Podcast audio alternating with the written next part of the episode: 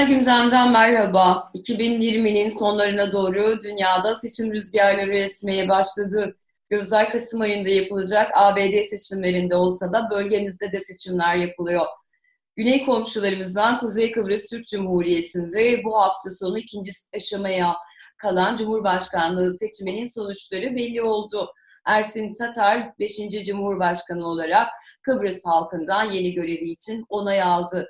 Peki Türkiye'nin Kuzey Kıbrıs'a olan bu ilgisinin nedeni ne? Türkiye için Kuzey Kıbrıs ne ifade ediyor? Nitekim Kuzey Kıbrıs Türk seçimlerinde Türkiye'nin bir adayı desteklediğine dönük iddialarda biraz Türkiye'nin bölgeye verdiği, ülkeye verdiği önemli de alakalı. Bu hafta Profesör Doktor İlhan Uzger'le birlikte Kuzey Kıbrıs seçimlerini, Kuzey Kıbrıs'ın Türkiye için ifade ettiği anlamı ele almaya çalışacağız. Hocam hoş geldiniz. Merhaba, hoş bulduk. Hocam e, hafta sonu Kuzey Kıbrıs Türk Cumhuriyeti'nde ikinci tura kalan Cumhurbaşkanlığı seçimi gerçekleşti. Başbakan Ersin Tatar artık görevine Cumhurbaşkanı olarak e, devam edecek. Bu süreçte Türkiye'nin bu seçimle yakından ilgilendiğini hem kendi kamuoyumuzdan hem Kıbrıs kamuoyundan e, medyaya yansıyan bilgilerle de öğrenmiş olduk.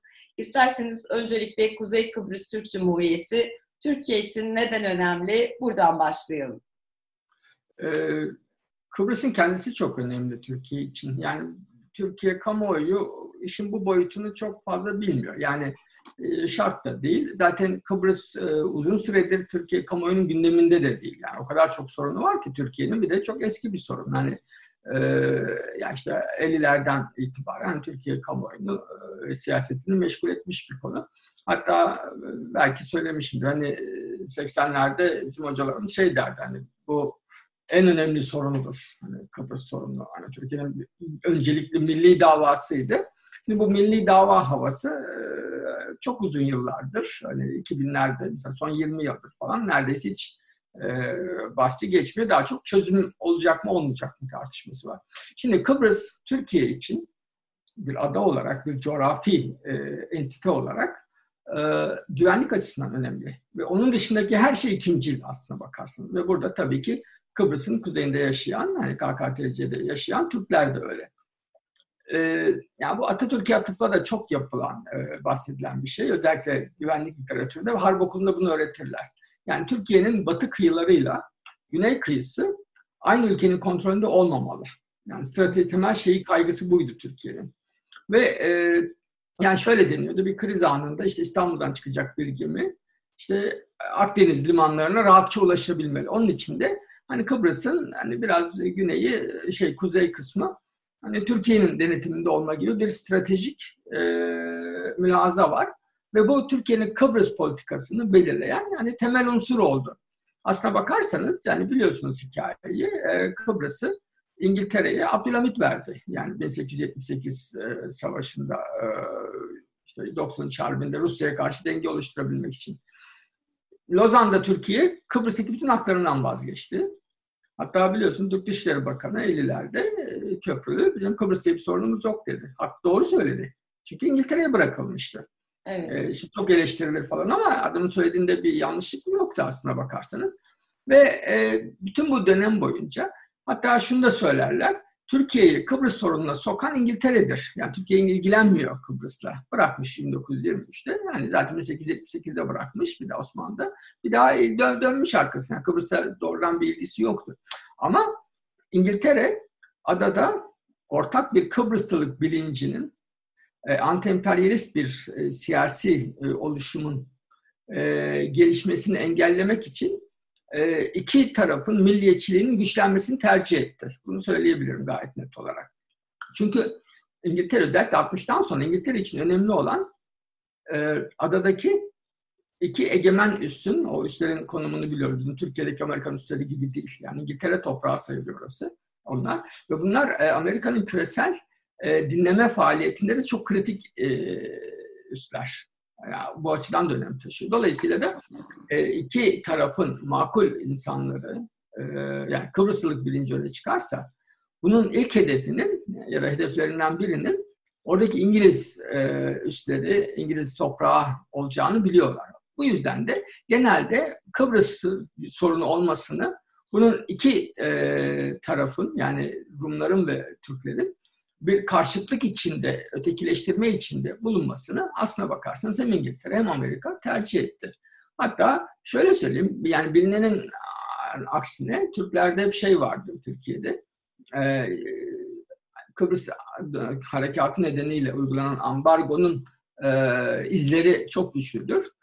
Ama e, o, o ambar 3 yıllık e, ambargoyu e, dışarıda bırakırsanız askeri ambargodur o. E, Amerika ya dengelidir son son döneme kadar yani 2020'ye kadar Amerikan politikası Kıbrıs'ta ya dengeliydi ya da Türklerin tarafını destekliyordu. Dolayısıyla böyle bir e, yönü vardır. Şimdi bu siyaset, yani bölünmüşlük aslına bakarsanız, hani şunu söylemeye çalışıyorum. Bölünmüşlük emperyalizmin lehineydi. Ve Amerika'da, İngiltere'de bundan rahatsız değildi. Sonuçta şunu unutmayalım. Kıbrıs'ın kuzeyini e, bir NATO ordusu kontrol ediyor. Amerika için önemli olan şey buydu, İngiltere için de. E, Rumlar ise biliyorsunuz e, 60'larda e, e, bağlantısızlık hareketi çok güçlüydü. Makarios bağlantısızlık hareketinin liderlerinden biriydi. E, Akel e, şey başına e, üye, üye oranı olarak tabii sayı yüksek olamadı ama dünyanın en güçlü e, komünist partilerinden biriydi. Hala varlığını sürdürür. Rusya ile temasları çoktur. Bu evet. devam etti. Yani Sovyetlerle temas çoktu. Rusya ile devam etti. Dolayısıyla da hani kuzeyin e, bu stratejik e, adanın kuzeyinin e, Türkiye gibi e, yakın bir müttefik NATO üyesi tarafından kontrol edilmesine aslında Batı çok fazla ses çıkarmadı. Ha tanıma gelir mi? Tanıma gelmez. Onu isterseniz başka bir şeyde neden tanım olamayacağını e, konuşuruz ve tartışırız. Ama e, Türkiye hatta şu dönemde hatırlıyorsunuz e, işte Doğu Akdeniz jeopolitiği hararetlenince ne dedi e, bizim bütün stratejistler? İyi ki zamanında e, bu harekatı yapmışız. Yoksa yanmıştık. Şimdi yani şöyle bir kaygı var. E, bize bir gün lazım olur bu stratejik şeyi e, adanın kuzeyini alalım. Yani aynı şeyi Libya'da da kullanıyorlar aslında bakarsanız. Evet. Yani bir gün bize lazım olur e, doktrine diyebileceğimiz hani böyle daha popüler bir e, dille. E, ya Doğu Akdeniz'de sorun çıkarsa Libya'da da askeri varlığımız olsun. E, mantık bunun bunun tabii ki sonu yok. Bir de şöyle bir sorun var.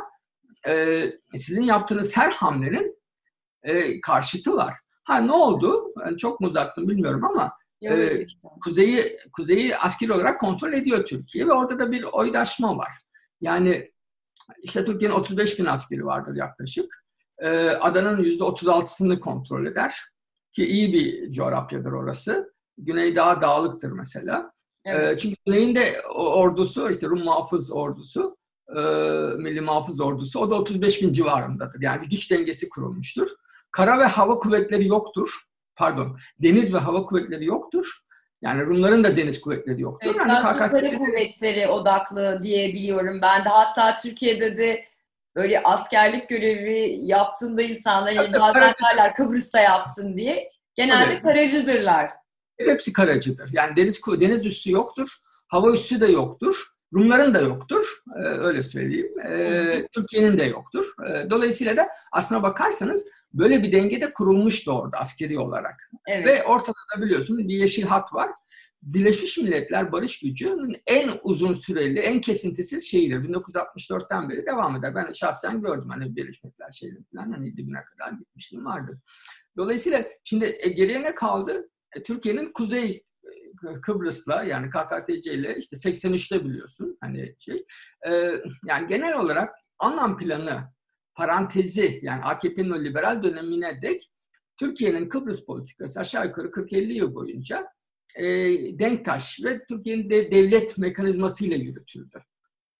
Ve buna işte şeyde 80'lerin başında Evren, İnal Batu, Denktaş üçlüsü götürmüştür ve bağımsızlık ilanı, KKTC ilanını Özal'a rağmen onlar yapmıştır.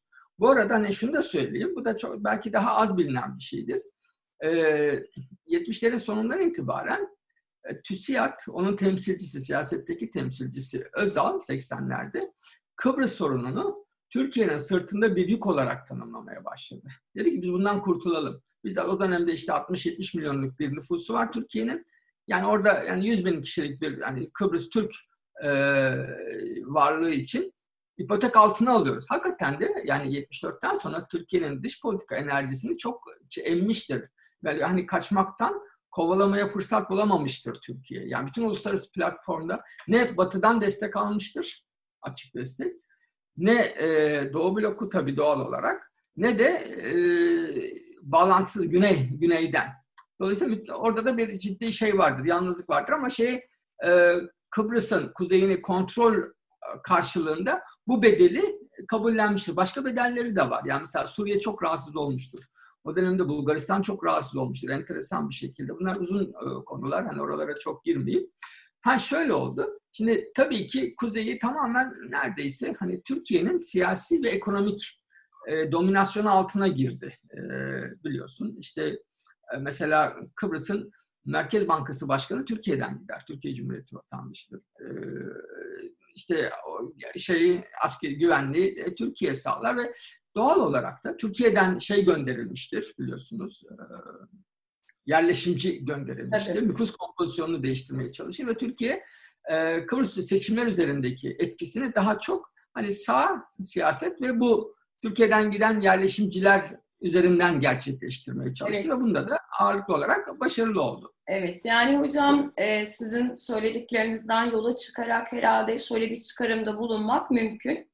E, yani Kıbrıs evet Türkiye için belli tarihsel dönemlerde belli e, anlamlar e, edindi. Özellikle e, KKTC'nin devlet olarak ilanının keza Türkiye açısından sizin söylediğiniz gibi hani Kenan Evren, İnal Batu ve Denktaş üçlüsü açısından aslında e, bir şaşkınlığa neden olduğunu hatta biz de işte Türk dış politikası derslerinde hani Türkiye'nin yani çok da bu anlamda en azından siyasi otoritenin e, çok istekli olmadığını da hani hatırlıyoruz. Çünkü soruna yeni bir sorun eklemiş gibi görünüyordu.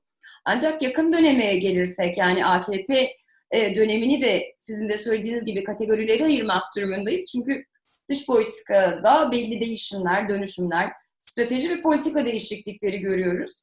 Özellikle e, 2015'ten sonra belki 2016 yani darbe girişiminden sonra bir ön alma stratejisinin bazen abartıldığını hatta Mali'ye kadar uzandığını da hani sizinle bu programda dile getirdik. Sanki şu anda e, biraz da bana öyle geliyor. Kamuoyunu da ikna edebilmek için çünkü bu doktrinin kendisinde de sıkıntılar var bence. Nerede bitireceğiz o zaman? Güney Kutbu'na kadar uzanabilir bu strateji hani. Oradaki penguenleri bile kendinize tehdit görebilirsiniz. Ee, bu enerji e, vurgusunun mavi vatan söyleminin de e, bana biraz şey kamuoyunu hani iknada tutmaya yarayan bir e, araç haline geldiğini düşünmeye başladım çok güvenlik ekseni dillendirilmiyor çünkü hani Kıbrıs'tan bahsedildiğinde. E, bilmiyorum yanılıyor muyum? Yok doğru doğru. Aslında şey son dönemde tekrar tabii güvenliğe dönüldü. E, Kıbrıs sorununda e, yani bütün bu işte 60'lardan e, günümüze kadarki süreçte bir parantez var. Yani o orası mesela enteresandır. Hakikaten ama dünya bunu ben dünya sistemindeki dönüşüme de bağlıyorum. Hani gazete duvardaki yazımda bunu söylemeye anlatmaya çalıştım. Dünyanın bir liberal dönemi var. O yansıdı. Yani ve bunu da taşıyıcılığını da AKP yaptı. Ha burada hani çeşitli iddialar da vardır. Yani nasıl o sorunların kabul etmeyeceğini bildikleri için falan filandır. Ama şöyle söyleyeyim. Batı sistemi de e, KKTC'nin tanınmasını e, asla kabul etmedi.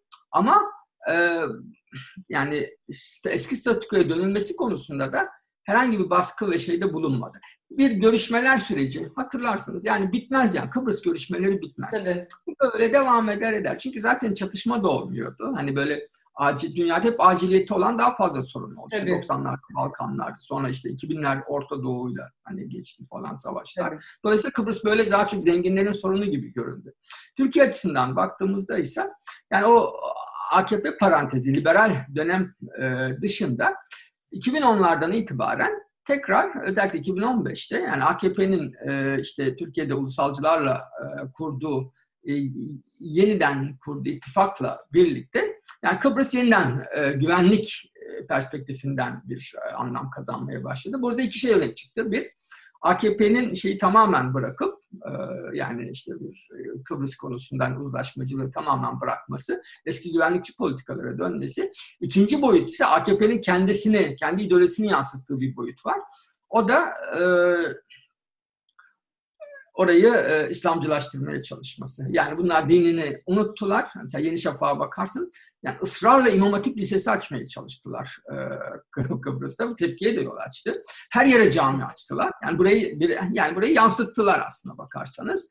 E, mesela bu Yusuf Kaplan'ın yazılarına falan bakarsanız hani ruhunu kaybetmiş hani şey bulduracak yani kaybettiği dini bulduracak ve en son 2015'te İmam Hatip açtırdılar hakikaten. Yani cami açıyorlar çünkü cami açınca imam lazım oluyor. Hani e, cami olunca imam lazım. Dolayısıyla sizin şeye ihtiyacınız var e, dedi AKP falan. İmama. E, imama imam yetiştirmeye. Yani kimse gitti camiler boş ama cami olunca imam lazım oluyor. Dolayısıyla da bir tarafta AKP'nin kendi ideolojisini yansıttığı bir siyaset var. Bir taraftan da güvenlik eski güvenlikçi siyaset var. Şimdi e, hakikaten de şimdi Doğu Akdeniz jeopolitiğini siz fokurdatırsanız hani e, hararetlendirirsiniz. Yok oraya Libya Libya anlaşma yaptın, Libya'ya bulaştın. Suriye'yi e, şey yaptın, e, rejim devirmeye çalıştın. E, İsrail ilişkileri bozdun, Mısır'la bozdun. E, e, tabii ki şey e, karşı cephe yarattın. Cephe yaratınca da Süper Kıbrıs daha çok e, önem kazandı Türkiye açısından. Ama bütün bu siyasete gerek yoktu. Şimdi hep böyle siyasetin en son noktasından hareket ediliyor. Yani diyor ki bize, şimdi bu iktidarın ve bunu salcılar da söylüyor. E, e şimdi Kıbrıs olmasaydı ne yapardık? Ama sen bu siyaseti izlemezse, izlemeseydin, sen Türkiye'yi bu kadar yalnızlaştırmasaydın Doğu Akdeniz'de, yani oyunu biraz kurallarına göre oynasaydın, o zaman zaten Kıbrıs'ın stratejik önemine bu kadar ihtiyaç da kalmayacaktı. Ee, evet. Yani kendi yarattığı sorunu çözmek için kendi yeni bir sorun yaratmaya başlıyor. Hani biz bunun sonucunu yarattık. Ha, en son Kıbrıs seçimlerine doğru gelirsek de yani Kıbrıs e, siyasetini tabii ki yani Türkiye çok ağırlıklı olarak yönlendiriyor. İşte 19 işte 2000'lerin başında hani çözüm odaklı bir siyaset olduğunda, liberal bir siyasete geçildiğinde işte Talat e, seçildi. Yani genelde UBP üzerinden siyaset yürütürdü Türkiye ama işte o dönem yani Denktaş'ın tasfiye edilmesi yani o zihniyetin aslında evet. Denktaş'ta cisimleşmiş zihniyetin tasfiye edilmesi. Erdoğan'ın Denktaş'ı neredeyse Türkiye'den kovması anlam e, sürecinde. Denktaş ki kendisini işte ben Türk milliyetçisiyim diye sundu. Böyle tanımladı. Oğlu Serdar Denktaş ben Kıbrıs Türk milliyetçisiyim dedi. Yani bir kuşaklıkta arada bir fark oluştu. Tabii farklılık oluştu evet. Evet. E, dolayısıyla da hani bu, bu siyaseti Denktaş yürütmek daha kolaydı. Şimdi Denktaş siyasetine geri dönüldü. Hani onu söyleyeyim. Hani e, ama AKP... tarihi anlamda sanıyorum hocam. Bu anlamda bunun sembolü yani yüzde yüz, yüzde yüz değil. Ee, yani birebir örtüştürmem. Hani bir yeni Denktaş demem. Hani en evet. şey, idiyosinkrasi olarak hani bir hani Ama Akıncı'ya nazaran Ama, Türk açısından daha tercih edilebilir. Tabii tabii merkez sağ siyaseti temsil ediyor. Denktaş dediğim gibi yani oradan hani Türkiye çok hani bağlı. Hani Kıbrıslılıktan çok hani Türkiye Türklüğü hani öne çıkaran bir e, liderdi. E, çok e, entegre bir e, şeydi. Hani Türkiye Kıbrıs e, ilişkilerinden yanaydı.